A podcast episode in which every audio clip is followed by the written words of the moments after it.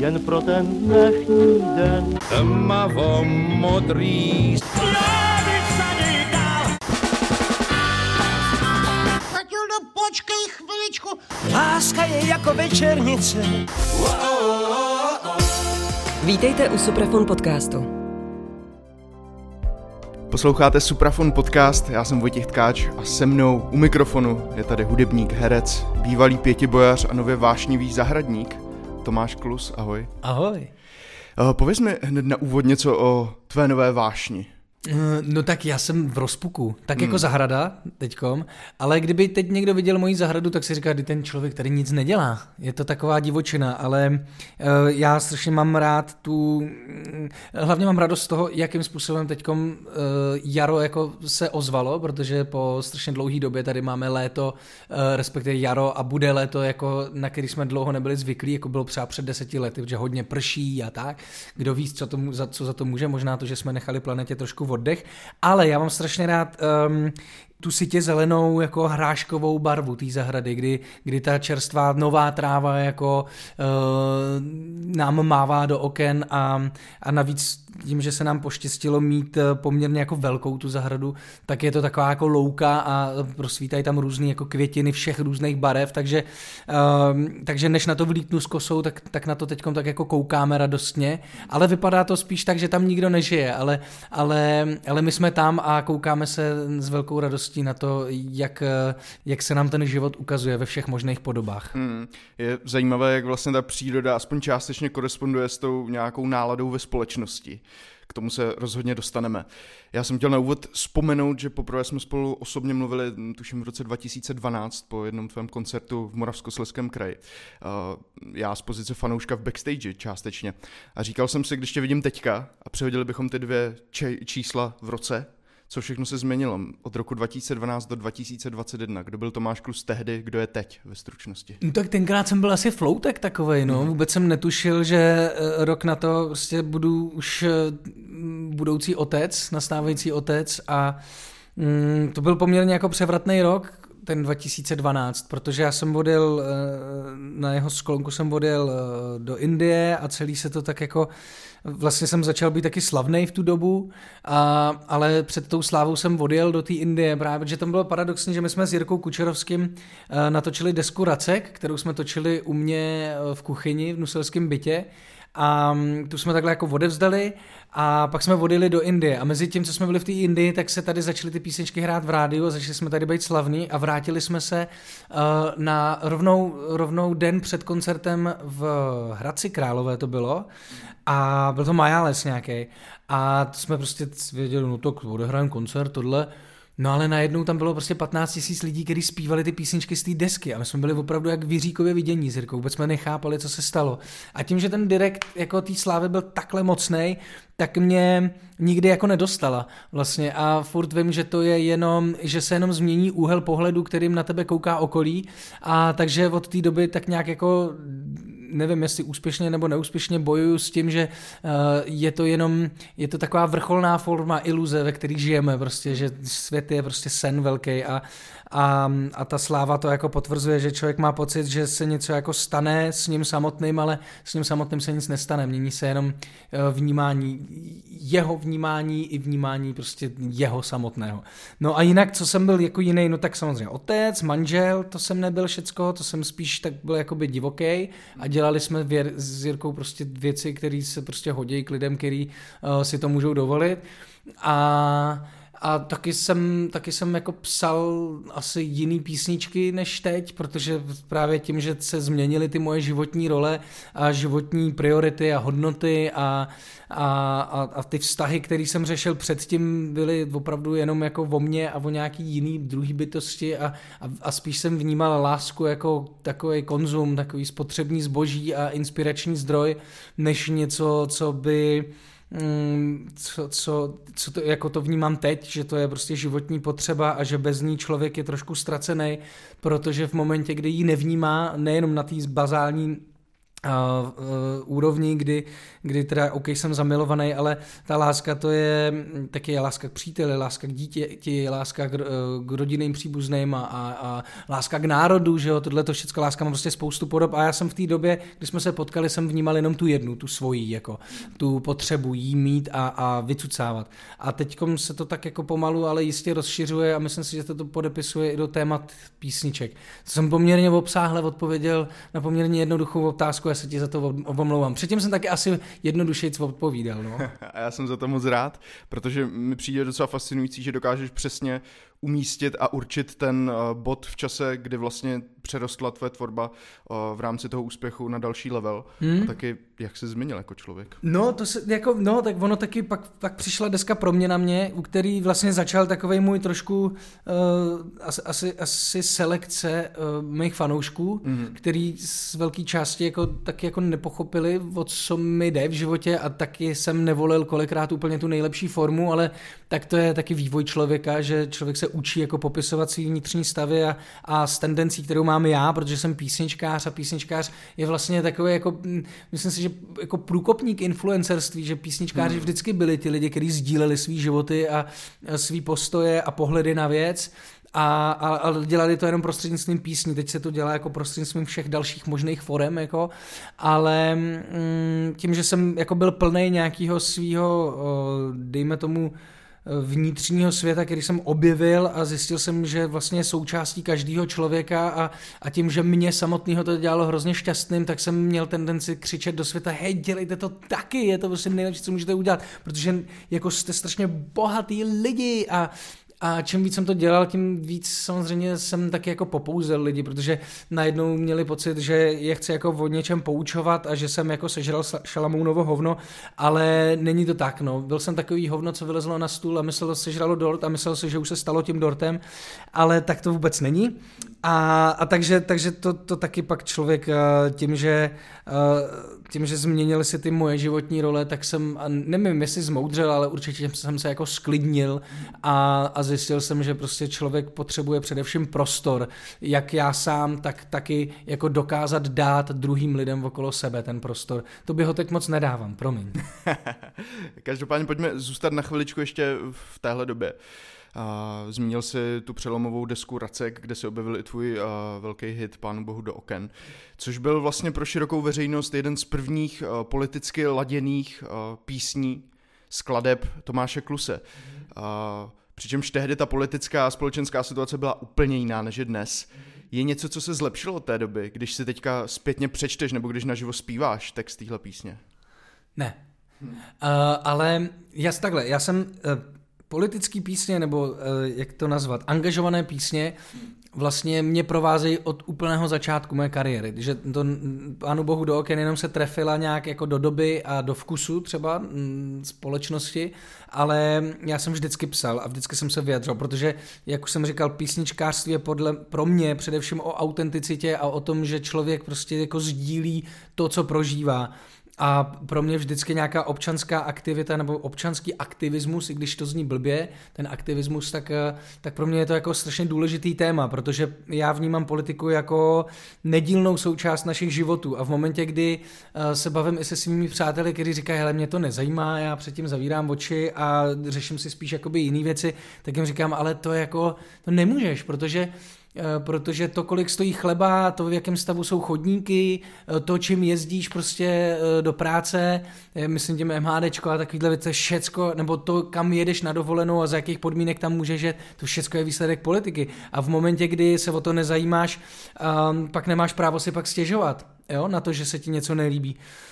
Takže, takže, takže pro mě je to strašně důležitý téma a uh, tím, že se k tomu vyjadřuji a že se o to zajímám a že uh, že mi to není lhostejný, uh, tak jako sleduju kontinuální vývoj české politické scény a uh, Myslím si, že to, v čem ta situace, ve které se teď nacházíme, která je samozřejmě podpořena covidem a tady je teď jako nějakou expanzí uh, ruských agentů uh, a tak, nebo odhalením ruských agentů, uh, tak uh, to všecko je jako karma našeho národa, naší společnosti, která opravdu, ale taky to není úplně jenom naše vina, protože tady byli spouštěči, já vnímám uh, Miloše Zemana a Václava Klauze a jejich opozi- opoziční smlouvu jako, jako start tady této letargie společnosti, protože tahle ta smlouva dala najevo lidem, že politika je nepotřebuje a oni to přijali.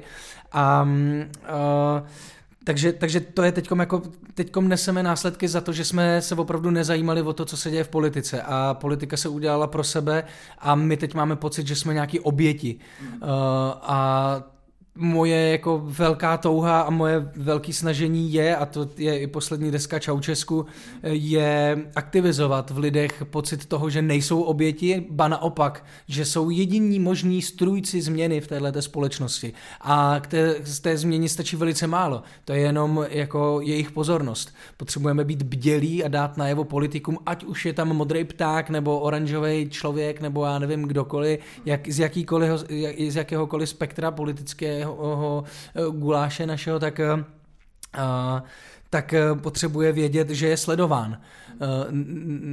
Ne od poslechama, ale prostě tím, že, že prostě jsou tady lidi, kteří se zajímají o to, co dělají a že mu jsou schopni dát nějakou reflexi. Mm-hmm. A máš pocit, ty jsi zmínil slovo letargie, což rozhodně v kontextu celé společnosti platí, že jde jistou apatii letargie, ale uh, tvoje nová nahrávka Čau Česku vlastně docela svědčí o tom, že v tvém případě to rozhodně letargie není. V tom hmm. případě je to vlastně taková jako zdravá obsese tím, že máš potřebu o tom mluvit. Hmm. Jo, jo, myslím si, že to je jako nejdůležitější. Eh, eh, neustávat v tom dialogu. Hmm. Ono je samozřejmě složitý.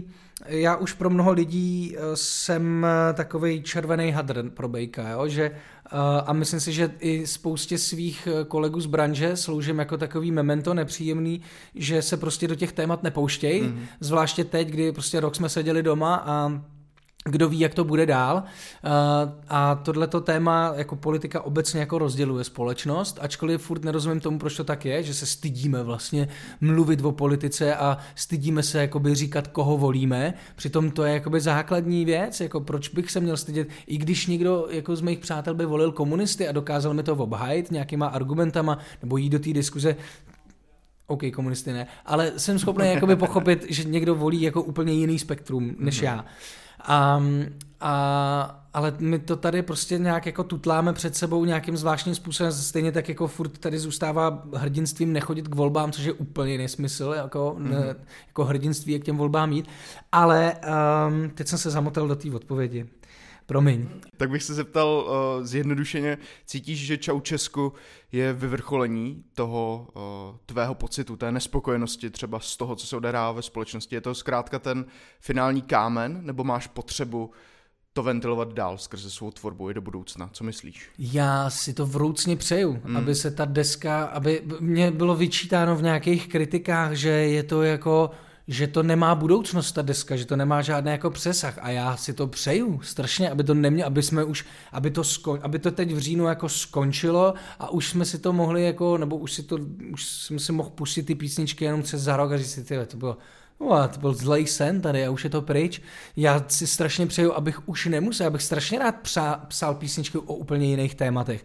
Ale bohužel tím, že e, jako neumím si sednout a vymyslet písničku jako na, na kšef, takzvaně, nebo na zakázku, nebo si říct, tak a teď napíšu prostě písničku o tom, že miluju a nemiluju. Já prostě si sednu a píšu, co je ve mně. Jako hraju si melodii a najednou ke mně nějakým způsobem prostě začnou přicházet nějaký inspirace a nějaký texty. Ale nemám to tak, že bych jako věděl, co jdu dopředu psát a tudíž prostě jsem obětí toho, v čem žiju. Mm-hmm. Nebo v úvozovkách obětí. Nejsem oběť. Nejsem oběť! uh, naopak. A, takže, takže doufám, že to je to poslední a že další písničky nebo další desky už se budou týkat úplně něčeho jiného a mm. pozitivního. Mm. Nicméně s tím určitě souvisí i jistá transformace fanouškovské základny. Jak třeba lidi reagují na politické vyhranění? Protože předpokládám, pro tebe to musí být velmi obohacující, že seš, zůstáváš věrný svým hodnotám a je to pro tebe to gro. Ale někteří posluchači asi úplně tenhle názor nezdílejí. No, jako, jako zaznamenal jsem samozřejmě takový kontinuální jako odliv lidí, no, protože já si vždycky umím vybrat téma, uh, který k velký radosti mýho manažera prostě samozřejmě v té společnosti rezonuje dost negativně, ať už to byli uprchlíci, nebo je to prostě kritika tady dvou čelních představitelů naší země, tak vždycky je to, znamená, vždycky to jako je spíš negativní v rámci nějakých čísel, ale to, já bych se udusil, kdybych se k tomu nevyjadřoval. A ten, ten odliv je patrný, ale ale co mám dělat, když, když, to, když se to tady prostě neřeší? No? Jistě. Že jo? Souhlasím. Máš oblíbeného písničkáře nebo jakéhokoliv hudebníka klidně ze zahraničí, mm-hmm. kdo podle tebe definoval tenhle ten, dejme tomu žánr, tedy nějaký politický komentář hudbě, ať už můžou to být Public Enemy nebo Bob Dylan, kdokoliv. E, tak Bob Dylan pro, teď, teď měl 80 navíc, že jo, takže ještě ho nezmínit by byl hřích.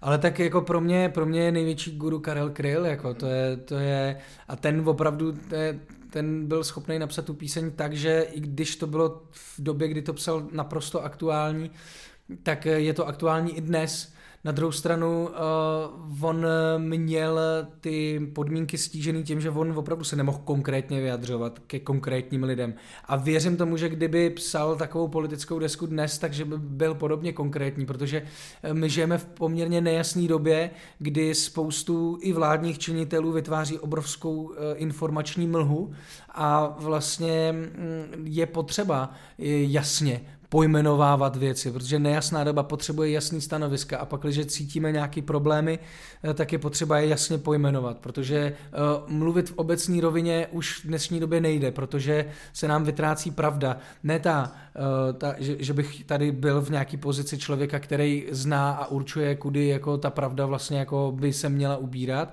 ale ta pravda v v rámci jako výsledek nějakého dialogu. A tady už věřím tomu, že pravda je právě součástí dialogu dvou odlišných eh, přístupů k věci, ale my už nejsme schopni k tomu dialogu přistoupit, protože ta společnost je tak rozeštvaná, eh, že, že prostě i, i, ta, i ta, dejme tomu, demokratická jako eh, část a ta, a ta mm, dejme tomu, nebo jak to nazvat, no, no prostě ty dvě fronty nejsou ochotní si zasednout tomu společnému stolu, mm-hmm. protože už se jako nenávidějí tomu je potřeba jako zabránit, protože a samozřejmě to je, tam těch důsledků nebo těch příčin um, je strašná spousta. Je to to, že jsme prostě nemáme připravený mozek na, na práci s internetem v takové míře, jaký máme, protože těch informací, které tam, uh, který tam jsou k dispozici, je strašně moc a my nedokážeme jako filtrovat.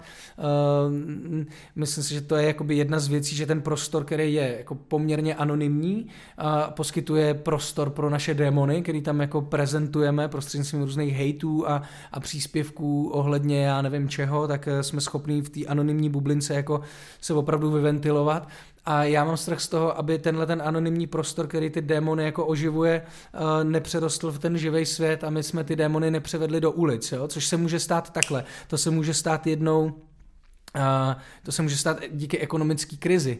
Prostě už jsme tak jakoby vydeptaný psychicky, že stačí strašně málo, stačí, aby jsme neměli týden co jíst, aby v obchodech došlo jídlo, protože já nevím, co se stane, tak jak se to stalo prostě ve státech bývalé Jugoslávie. Tam prostě ze dne na den, eh, jako furt se to takhle jako hrodilo, politici přilívali oheň, do, do ohně olej, no a pak ze dne na den, když přišla jakoby ekonomická krize a lidi opravdu neměli co do úst, tak vyšli do ulic a začali věšet svý sousedy na ulici. A to si myslím, že je potřeba teď jako začít řešit obecně, jakoby práci s dezinformacemi. Stát by měl přistoupit k tomu, tady prostě tajné služby BIS tady volá po tom, že tady jsou prostě dezinformační weby, které šíří naprostý bludy, ví, odkud jsou vyzdrojovat, ví, odkud uh, vítr fouká, ale stát na to jako reaguje velmi nedostatečně a uh, pokud jako budeme tímhle tím způsobem uh, jako laxní v tomhle ohledu, tak uh, se můžeme stát jako snadnou kořistí velmocí, který investují velké peníze do tohohle toho, do téhleté hybridní války. A stejně tak jsem přesvědčený o tom, že sociální sítě, ačkoliv jsem velmi liberální člověk, tak sociální sítě, ano, máme svý názory, prezentujme svý názory, ale buďme těmi názory. To znamená, myslím si, že člověk, který užívá sociální síť nebo se účastní nějaký diskuze na internetu, by měl být pod ID. Tak jako je známá osobnost schválená modrou fajfkou, tak by měl být každý člověk, který se účastní nějaký, uh, nějaký diskuze prostě uh, pod svým ID zaregistrovaný na té sociální diskuzi. A klidně ať mi spílá, hmm. ale ať je, to, ať, je, ať je tam sám za sebe. Hmm. Jistě ta informační přehlcenost a nějaký nástrahy digitálního světa a vlastně i toho fyzického jsou rozhodně zřejmý v mm-hmm. tvých textech. A mám pocit, že tomuhle velmi dopomohly i komentáře Jaroslava Kmenty. Mm-hmm. Jak vlastně došlo k této spolupráci? Já mám Jardu strašně rád, já se ho hmm. hrozně vážím za to, právě za tu kontinuální činnost a za to, že on je velmi poctivý ve své práci, eh, velmi důkladný a vlastně poskytuje spoustu důkazů eh, proti Dů Zembiš. Mm. A, a nikdo vlastně je nevyvrátí a pokud je nevyvrátí, tak není proč se omlouvat a není proč říkat, hleďte, vlastně to asi myslíte dobře, bla, bla, bla. No a, já jsem, já hele, ještě mám Jardu strašně rád za to, že tyhle ty jako nepříjemné informace on je schopný zpracovat a napsat takovým způsobem je podat tomu čtenáři, že je schopný přes nevolnosti v žaludku ty věci dočíst. A je to je prostě jako skvělý spisovatel vlastně. A takže jsem mu už několikrát nadšeně psal a byli jsme v kontaktu a on zároveň taky e, je, je, je můj posluchač, takže to je jako vzájemný ty sympatie. A pak jsem takhle jel jednou autem, přemýšlel jsem o Čaučesku, co vlastně jako, jak to celý pojmout a říkal jsem si, jasný, já dám lidem nějaké emoce v rámci hudby, ale um, jak říkám, nejasná doba potřebuje jasný stanoviska, jasný, jasný komentáře a říkám, tyjo, to by bylo super, kdyby tam ten Jarde jako vlastně dodal, dodal ty fakta. A já jsem původně chtěl, aby to bylo taková pohádka, byl jednou jeden Babiš a byl jednou jeden Zeman a ty udělali tohleto s naší zemí. A takže jsem ho poprosil o ty texty, on říkal, jasně, já teď dokončuju knížku na to téma, to nemůže být náhoda, jako mám spoustu materiálu, pošlu ti to. A já jsem původně chtěl, aby to mý eh, divadelní kamarádi načetli, aby to bylo fakt taková pohádka mezi, mezi, mezi těma písničkama. Nicméně nebyla tam autenticita, kterou vyžaduji. A mm, bylo to fakt takový jako příliš strojený, takže jsem pak Jardovi zavolal, jestli by to nenačet on sám, protože logicky to je ta autenticita, to je to, co to má být. Mm. To je písničkář, to je rapper, jakoby. Jo? Jsou to jeho vlastní texty. No jasně, jistě. A on se tomu nejdřív smál, pak se zdráhal, říkal neblázni nikdy. No a pak najednou se zjevil prostě ve studiu Jirky Burujana a byl strašně rozkošný jako pravý novinář, si všechno točil, říkal, já jsem poprvé ve studiu a tohle a tohle má máte na co mistře a e, to je, no tím se přidává zvuk, Jardo. A to je neuvěřitelné. No, bylo to, bylo to skvělé, bylo to krásný. Jarda je krásný, krásný člověk, hrozně dobře s ním je. Hmm? No. Myslím, zatímco on uh, dodával jistou souvislost písním na Čau Česku, tak Jiří Burian se produkčně postaral spíš o to, že ta deska je vlastně uh, dekontextualizovaná v dobrém slova smyslu, protože uh. je vlastně multižánrová ano, částečně. Ano. Jaké bylo dělat uh, tyhle zásadní úkroky? Rozhodně jeden příklad za všechny je pilotní single Lockdown. Aha. Uh, no já jsem, takhle ta píseň vznikla. Já jsem vlastně v zásadě, já jsem myslím i Vaškovi Hnátkovi do jeho podcastu uh, dával původní verzi, mm-hmm. uh, lockdownu a já jsem jako ty písničky, bo takhle, já strašně rád experimentuju s formou. Pro mě hudba je prostě živý organismus, je to proces, takže pro mě, já jsem neustále v nějaký jako progresu a, a vlastně jsem nikdy nevydal popový album. Já všechny moje desky jsou jako svým způsobem experiment hudební, mm. protože mě jako, jako, jako za hudbu trošku uráží, když někdo objeví, co funguje na lidi a pak to dělá 20 let stejně. Prostě to je mi strašně líto. To mm. třeba Bob Dylan nikdy neudělal. Bob Dylan byl schopný se nechat vypískat, protože se prostě rozhodl, že teď bude hrát rock and roll. Jako jasně, takhle to má být. Nebo jako. třeba David Bowie. No, no tak David Bowie je úplný bůh. Chameleon. No, no, no a, tohle, a to, to, to, si myslím, že k té hudbě jako neodmyslitelně patří. Takže mě experiment s formou vždycky byl vlastní, jenom jsem nikdy neměl producenta. Vždycky jsme to dělali prostě sami s kapelou a uh, nikdy to vlastně nebylo dotažený do konce. No a pak prostě setkání s Jirkou, budíš toho prostě důkazem to, že teď spolu točíme už druhou normálně, jakoby řadovou desku, ne, takhle, ne takovýhle jakoby úlet, jako je, jako je, jako je Čaučesku, ale zkrátka uh, a bude a bude to jako moje první popová deska, protože mm. um, a paradoxně si myslím, že přesto, a, a myslím, teď tady vidím toho Gota, jo, na těch na těch, na těch fotkách tady okolo nás a e, protože jsem si, jsem si tak jako dělal legraci, když se mě ptala žena, e, a jak se to jako vlastně bude jmenovat, říkám, ještě nemám název, ale zatím to vypadá tak, že se to bude jmenovat, to jsem opravdu nečekal, protože každý, komu pustím ty věci, říkám, to, to, to, to jsem fakt nečekal, jako, protože jsou to fakt jako, vlastně je to rizí čistý pop, e, ale pořád je tam to písničkářství, protože pro mě jsou jako alfou a omegou texty, hmm. nicméně prostě mm, Jirka jako jako značně respektoval ty moje demoverze, ale zároveň prostě se neženíruje do toho jakoby vstoupit a tím, že on má opravdu jako naposlouchaný trendy,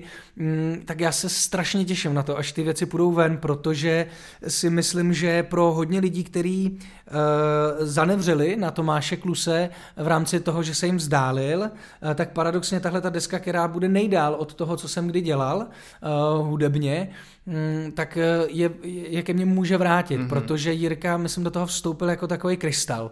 On opravdu krystalizoval, znova jakoby se ukážou ty texty, ale doká- získají kabát, který mm, který to je, je jako zpřístupní lidem daleko víc. No. Jako strašně se na to těším, až to bude venku. Mm, tak vlastně symbolické uzavření cyklu a začátek. No, přesně tak, přesně tak. A ta práce s Jirkou je fantastická. A my jsme ještě, protože letos je 10 let od vydání Racka, mm-hmm. takže jsem se rozhodl, že to budeme dělat jenom v takovéhle svaté trojici eh, dvou Jirků a jednoho, jednoho Tomáše, že vlastně to opravdu děláme tak, jak jsme to dělali kdysi s Jirkou u mě v kuchyni, ten toho Racka.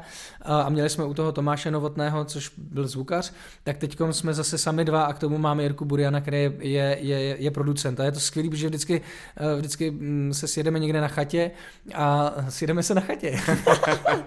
a vždycky ten první den, že sjedeme se vždycky na čtyři dny, je to pořádný mm-hmm.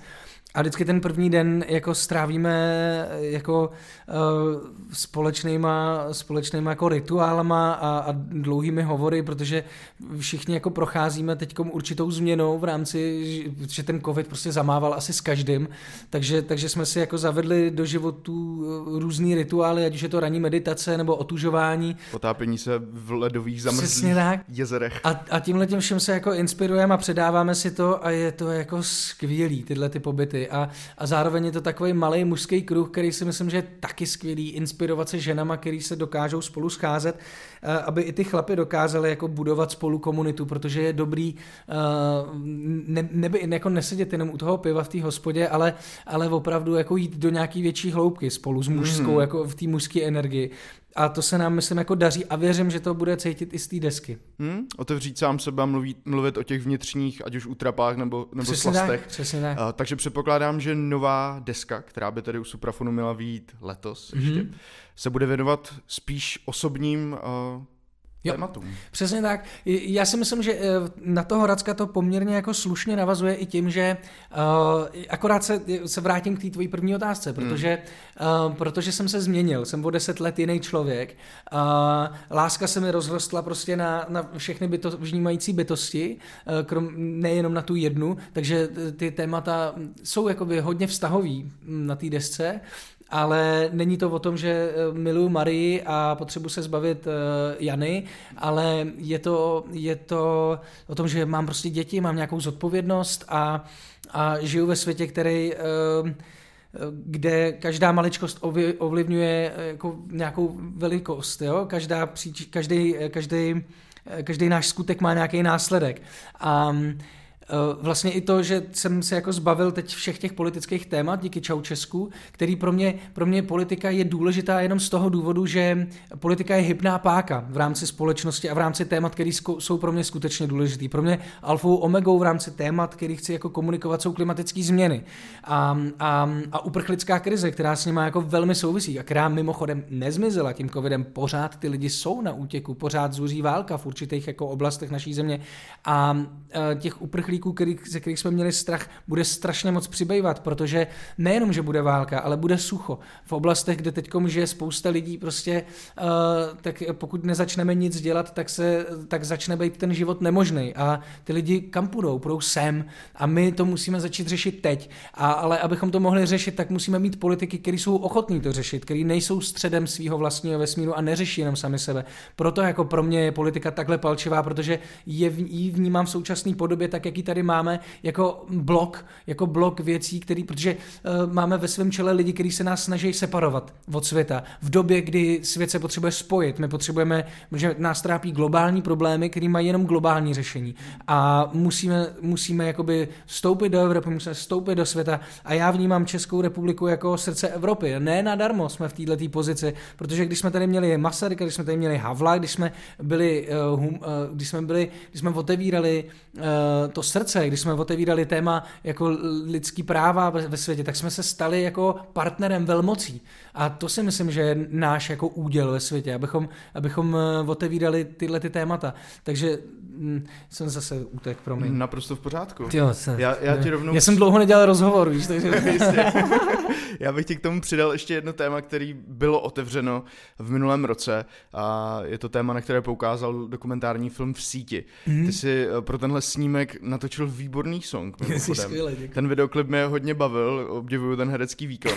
Jak je to, ale předpokládám, že to nebylo úplně, úplně příjemné jako od začátku do konce. Jaké to bylo vžít se eh, do těla toho, toho predátora? Hele, ten, uh, takhle, ten klip, to už, byl, to už, jako, to už příjemný bylo, tam byla, tam byla poměrně jako zábava, ačkoliv to téma zábavný není, mm. ale, ale prostě když ti jako udělají pleš a, a, a vypadáš jako o 50 let starší tvůj strejda, tak uh, tak se tím prostě jako bavíš. A, a, a protože jsme to točili, Vít Klusák je prostě, jo, že ty, ty lidi, kteří jsou takhle šikovní, eh, jsou dost často šikovní i díky tomu, že se dokážou obklopit velmi šikovnýma a nadšenýma lidma. A ten štáb, prostě, ve kterém jsme to jako točili, tak to bylo super. Takže, takže ten, ten klip jako byl parádní a tam už žádný jako mm, těžký, mm, těžký chvíle jsem nezažíval v rámci toho tématu. Ty jsem zažíval uh, při tom, že já jsem si naordinoval, já mám rád uh, tvořit uh, hned na základě nějaký emoce, jo, která přijde. A takže, takže když mě Vít oslovil k tomu, jestli bych eh, neudělal písničku k, k filmu, tak uh, jsem říkal, super, tak jo, a, takže pojďme se domluvit, že jestli můžu tě poprosit, že bys mě to pustil a já bych si na, hned po tom, co to uvidím, tak si objednám studio a zavřu se tam a udělám tu písničku. On říkal OK, takže jsme měli promítání v Matu, kde jsme byli s Tamarou, sami dva před tou obrovskou projekční obrazovkou a měli jsme tu čest vidět tu úplně jakoby necenzurovanou verzi, takže jsme viděli prostě ty lofasy obrovský tam, nechutný, jak se tam jako ukáže a bylo to, bylo to fakt jako, že i já jsem musel občas zavírat oči jako a, a říkal jsem si, tak ty a, a odinstaluju internet, ponořím se na dno oceánu a přestřihnu ten obří kabel a zruším to celý. Jak jinak to řešit? No, protože co máš dělat, že jo? A byl jsem fakt jako, byl jsem z toho, já jsem, pak jsme si šli jako sednout eh, na oběd s Vítem a s týmem a já jsem si ani, já jsem nebyl schopný ani jíst a já jsem říkal, sorry, já jedu. A, a vlastně plný tady tohohle toho jsem se pak uh, zavřel u Marka Štif, Štiftra v Nuslích u jeho studiu a, a tam jsem vlastně z fleku během pár hodin tu písničku napsal, saranžoval a, a vlastně ji pak jenom s klukama uh, z kapely jako předělal a, a fakt je ten, že že jsem šel asi hodně na dřeň mm-hmm. v rámci i vyjadř, vyjadřovacích jako prostředků a v rámci toho jazyka jako takového, že eh, jako čertí ocas a takovýhle věci už jsou vlastně na hraně, ale celý ten film jde po hraně. Celý Andělský to te... prach. No, no, a celý to andělské chmíří. Pardon. A celé to, a celé to, celé to celé to téma už je vlastně jako zahranou. To, že jsme to nechali takhle daleko dojít a to, že ty lidi, kteří to dělají a který pak, když vidíš v tom, v tom filmu, když jsou schopní jako vlastně vyčítat tomu Vítovi, že co se vůbec jako o tohle to stará, o to, to je to věna těch rodičů a nevím co, takže, takže vlastně i ta vulgarita neskrývaná vlastně v rámci té aranže a toho textu si myslím, že je docela na místě, ale eh, teď, když jsme uvažovali o tom, jestli ji zařadit vlastně na desku aspoň jako bonusový mm. materiál, tak jsme vlastně došli k tomu, že ne, že to zůstane prostě single single, který, který bude nezařaditelný, protože to je nezařaditelný, protože vysvětlovat eh, člověku, který nemá souvislosti s tím filmem, že nejsem blázen, by asi nebylo možný, protože jako... To by v tomhle případě no. mohlo, mohlo být obtížný. No. Myslím, že je doma máma a hlavně slovo špeluňka. Špeluňka. Už pro mě bude navždy znít úplně jinak. a ve chvíli, kdy uh, se věnuješ právě osobním tématům, ať už třeba i těm problematickým, uh, setkáváš se často s reakcí fanoušků, že se dokážou stotožnit i v tomto, když řešíš ryze osobní problémy? Mm-hmm. Uh, jo. Myslím si takhle. Um, je jsou takový ty jakoby skalní fanoušci, který mm, ne, ne, že by šli jako slepě za vším, co jako zpívám, ale kteří eh, jsou ochotni věnovat čas tomu, uh, tomu kódu, kterým ta písnička je třeba psaná a že eh, nejdou na jeden poslech a pak jdou od toho prostě. A to jsou lidi, kterých já si hrozně vážím, protože to jsou lidi, který mm, se kterými jako můžu opravdu jako upřímně sdílet uh, ty věci, které mě trápí nebo těšej, kde můžu jako naplňovat svůj potenciál uh, písničkáře tak, jak si ho představuju. A um, těch, pro, pro, pro, pro ty lidi se snažím, pakliže někdy jako existuje nějaký kalkul v mých písních a myslím na to publikum při psaní těch písní, tak jsou to tyhle ty lidi, kterých není moc. Je to prostě, jsou to třeba stovky lidí, ale jsou to lidi, se kterými vím, že když se sejdu, tak si mám vždycky co říct a, a je to tam ta skupina, která mě zároveň zpětně jako velmi obohacuje při tom, když mě sdílej eh, svý zážitky s těma písněma, když je, eh, když třeba je pochopí úplně jinak, jako a já si říkám, jo, vlastně, jo, úplně v pohodě, vlastně proč, proč by to tak nemohlo být? Naopak, jako uh, jsem pak jako pišnej na to, že jazyk náš nám umožňuje uh, takovouhle více vrstnatost. Mm, a dekódovat to ze všech možných mm, úhlů. Mm. Skvělou zprávou každopádně, že nyní tuhle interakci s fanoušky budeš zase moc zažívat naživo. Ty, já jsem, já, mě praskne hlava štěstí.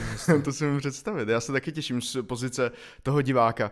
A, ale kromě, kromě koncertní stage se vrátíš také, nebo už vracíš na divadelní pódia a mám na mysli muzikál Elefantazie, ve kterém hraješ hlavní roli roli v divadle ABC. Tam podkrýváš zase trochu jiné panoptikum než v případě Česku. To jo, no ale svým způsobem taky to byla krásná náhoda celý, co se stalo tady s tímhletím představením, protože mm-hmm.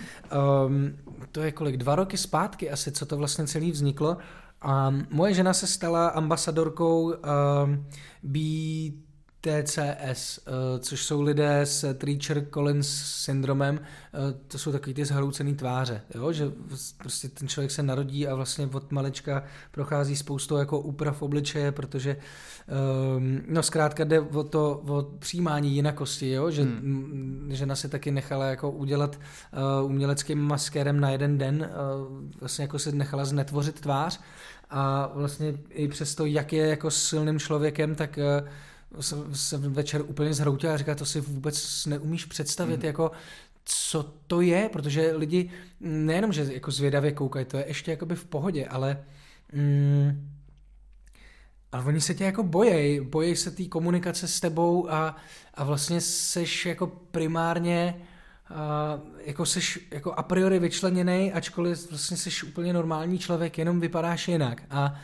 a, a vlastně jsme začali spolupracovat i na nějakých kampaních e, v rámci přijímání jinakosti a do toho mi zavolal e, David Drábek, že chystá muzikál a e, v Městských divadlech Pražské. Já jsem říkal, já prostě asi na to nemám čas, já, já fakt jako dělám spoustu věcí, to doda a a on mi říkal, jenom mě nech říct, o čem to je. A já říkám, když mi to, když mi to vyklopil, já říkám, Davide, okamžitě. Mm-hmm. Protože to já teďkom jako prožívám velmi silně tohle téma, protože o tom to je, přesně o tomhle to je, protože ten příběh sloního muže je, mm, je příběh člověka, který, který ho jeden významný lékař a je to, opra- je, je to pravdivá skutečnost, jo? celý ten příběh. Mimochodem da- David Lynch natočil ten film někdy v 80. letech. A hraje tam Anthony Hopkins. Anthony Hopkins hraje mm, doktora Treevese, což samozřejmě jako nesahám ani pokotníky. Velmi, ale velmi silný film. To je, je to krásný, no, je to krásný a a, a vlastně se tenhle ten doktor, jako, který je vlastně doktor královské rodiny, se dostane jako k, k totálně znetvořenému člověku, o kterém jako, který ho nejdříve vnímá jenom jako, eh, jako možnost poznat zase jako uh, uh, medicínský úkaz a, a, a to, co všecko jako je schopno tělo, jako, jakou nedokonalost je schopno jako vytvořit a je přesvědčený o tom, že to je jakoby zvíře ve, ve své podstatě, mm-hmm. že mhm. jako tak, takhle znetvořený člověk už nemůže jako vnímat realitu normálně.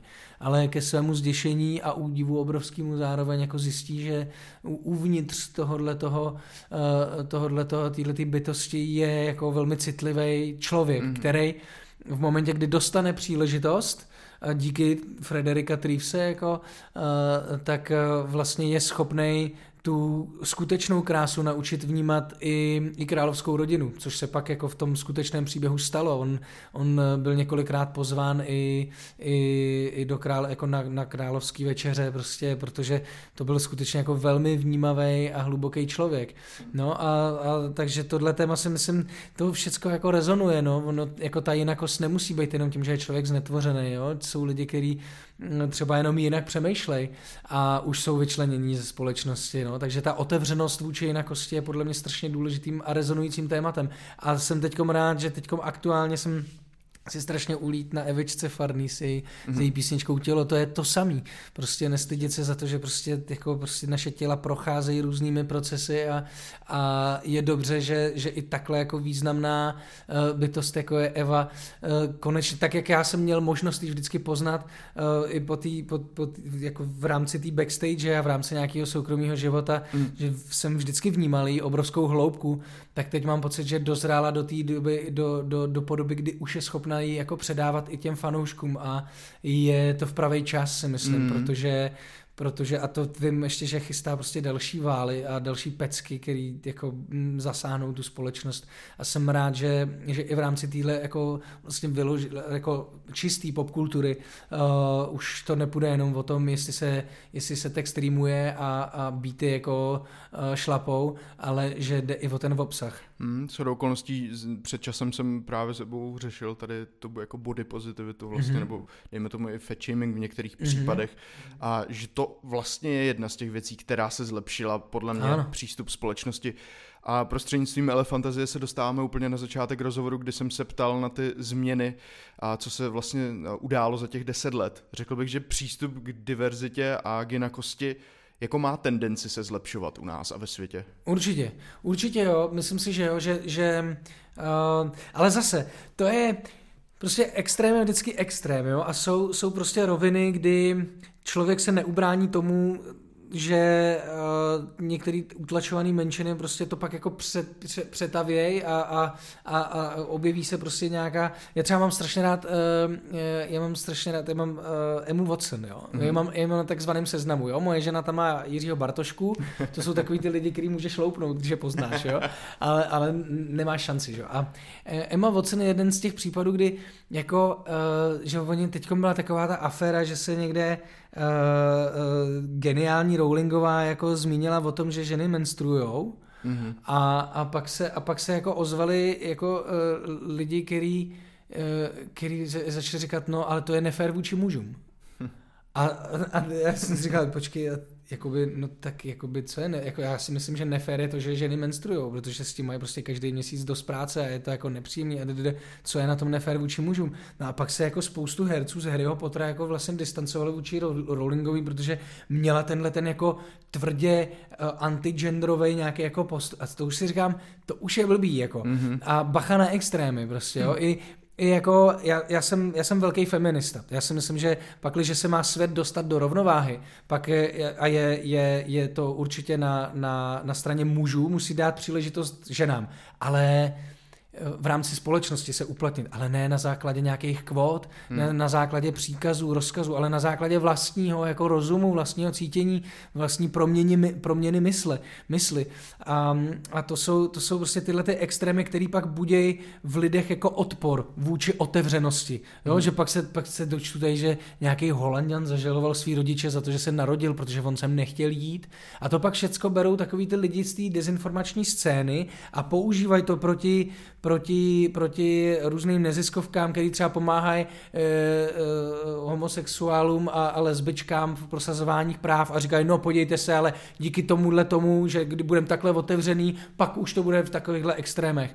A prostě extrém je vždycky extrém a extrém je vždycky špatně. Prostě. Takže já si myslím, že místo střetu je potřeba střed, hledat středy. Mm-hmm. A to i když je čtvrtek, pátek, sobota, neděle, to jedno, je potřeba vždycky si umět sednout k tomu kulatému stolu, jak tady sedíme my dva teď spolu a, a i když máme jako úplně opačný pohled na věc, je důležitý umět spolu mluvit. To je prostě, to je gro, mluvme spolu, jako. No. Já prostě souhlasím.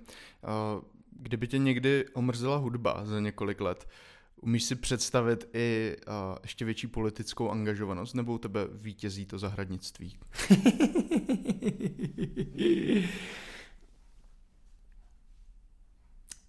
Uh, já nevím. Uh, já si sebe neumím představit jako politika, protože nevím, jestli jsem jako příliš emotivní nebo příliš jako zanícený v některých věcech. Uh, nevím, jestli bych byl schopný docházet nějakých kompromisů v rámci ekonomika versus etika, lomeno ekologie. Myslím si, že v některých věcech prostě kompromisy není scho- jako možno jako přijmout. Na druhou stranu prostě umění politiky je umění kompromisu, takže asi bych nebyl úplně dobrý politik v tomhle ohledu.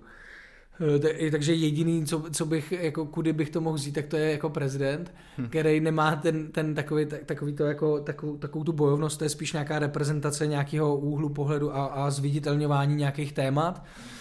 Ale zase to si myslím, že jako tím, že už na spoustu lidí působím spíš jako ten červený hadr na bejky, tak uh, tak bych asi nebyl jako ani dobrý prezident, protože mm. já nechci jako rozdělovat společnost už víc. Jako, eh, myslím si, že je potřeba, aby opravdu na tom hradě seděl někdo, kdo um, aby jsme měli takovou Čaputovou, no, prostě, která mm. je schopná jako mluvit s kýmkoliv zase, no, zase se k tomu vracím. A a mě, jako mě, asi hudba nikdy nepřestane bavit. A je fakt, že teď jako procházím další nějakou svojí změnou životní a a možná změním i jako hudební vyjádření, ale furt se budu asi jako, mm, jako vochomejtat okolo toho. Mě, mě jako začalo strašně bavit jako eh, práce s, s duchem, práce s, s myslí, baví mě, baví mě prostě meditovat a baví mě jako nasávat různý uh, druhy uh, návodů na to, jak uh, tu mysl, uh, mysl ovládnout, protože mysl je skvělý sluha, ale špatný pán a vlastně většina, většina těch jako věcí, které člověka zotročují, uh, tak je tendence mysli. Jako. A, a, takže a myslím si, že hudba je skvělý průvodce v těchto těch, v těchto těch uh, procesech a pak, když se mi podaří spojit tyhle ty dvě věci dohromady, tak, tak, tak mě to bude bavit. Asi to nebude mít tak široké uplatnění jako třeba Racek kdysi, ale, ale mm, prostě cesty, cesty jsou nevyspytatelné, no? jsou před náma budoucnost. Mám pocit, že jsme v průběhu rozhovoru otevřeli spoustu mm, vlastně i nemilých témat. Takže bych to završil velmi optimisticky a rád bych se tě zeptal, co máš na současné České republice nejradši? Asi, že nikdy nestrácíme humor, i když je to fakt už let kdy dost černý. Na druhou stranu si myslím, že ne všecko se dá řešit jenom humorem. Že jako, a to zase, a zase jsem už zase jdu do negativa, ty, že, ale, ale Nemůžeš jako, si pomoct. Ne, no tak protože si myslím, že to jako opravdu není růžový a že teď je jakoby bod zlomu. Teď opravdu se musíme chytit za nos a zjistit, že že v našich rukách je naše budoucnost. A, a, ale já jako, já miluju Čechy, miluju naši zemi, miluju prostě prostředí, ve kterým se ocitáme, miluju naši povahu a myslím si, že je potřeba, abychom si začali víc věřit, protože my jsme opravdu, myslím si, že ne, nemusí, malá země nutně nemusí být domovem malých lidí, ba naopak, my jsme prostě továrnou obřích jako uh, osobností. Ve, ve, do světa, produkujeme prostě obří osobnosti vědeckého, uh, vědeckého světa, sportovního světa prostě a začněme být hrdí, ale hrdí tím správným způsobem, hrdí na naše srdce, protože my jsme srdcem Evropy, tak tohle, kdybychom v sobě našli, abychom, abychom uvěřili ve svoji sílu a přestali jí mm, si nahrazovat nějakým jako falešným vlastenectvím. Myslím si, že národovnost a vlastenectví už v dnešní době nějaký patriotismus z tohohle ohledu nemá moc prostor, protože nás trápí globální problémy a musíme je řešit globálně, takže se pojďme spojit. Hmm. Puh. Wow. Já ti moc děkuji za rozhovor, Tomáši. Já moc děkuji, že jsem mohl a budu rád, když se bude opakovat, protože je to s tebou moc příjemné. Děkuji. Děkuji. Hostem Suprafon podcastu byl Tomáš Kus.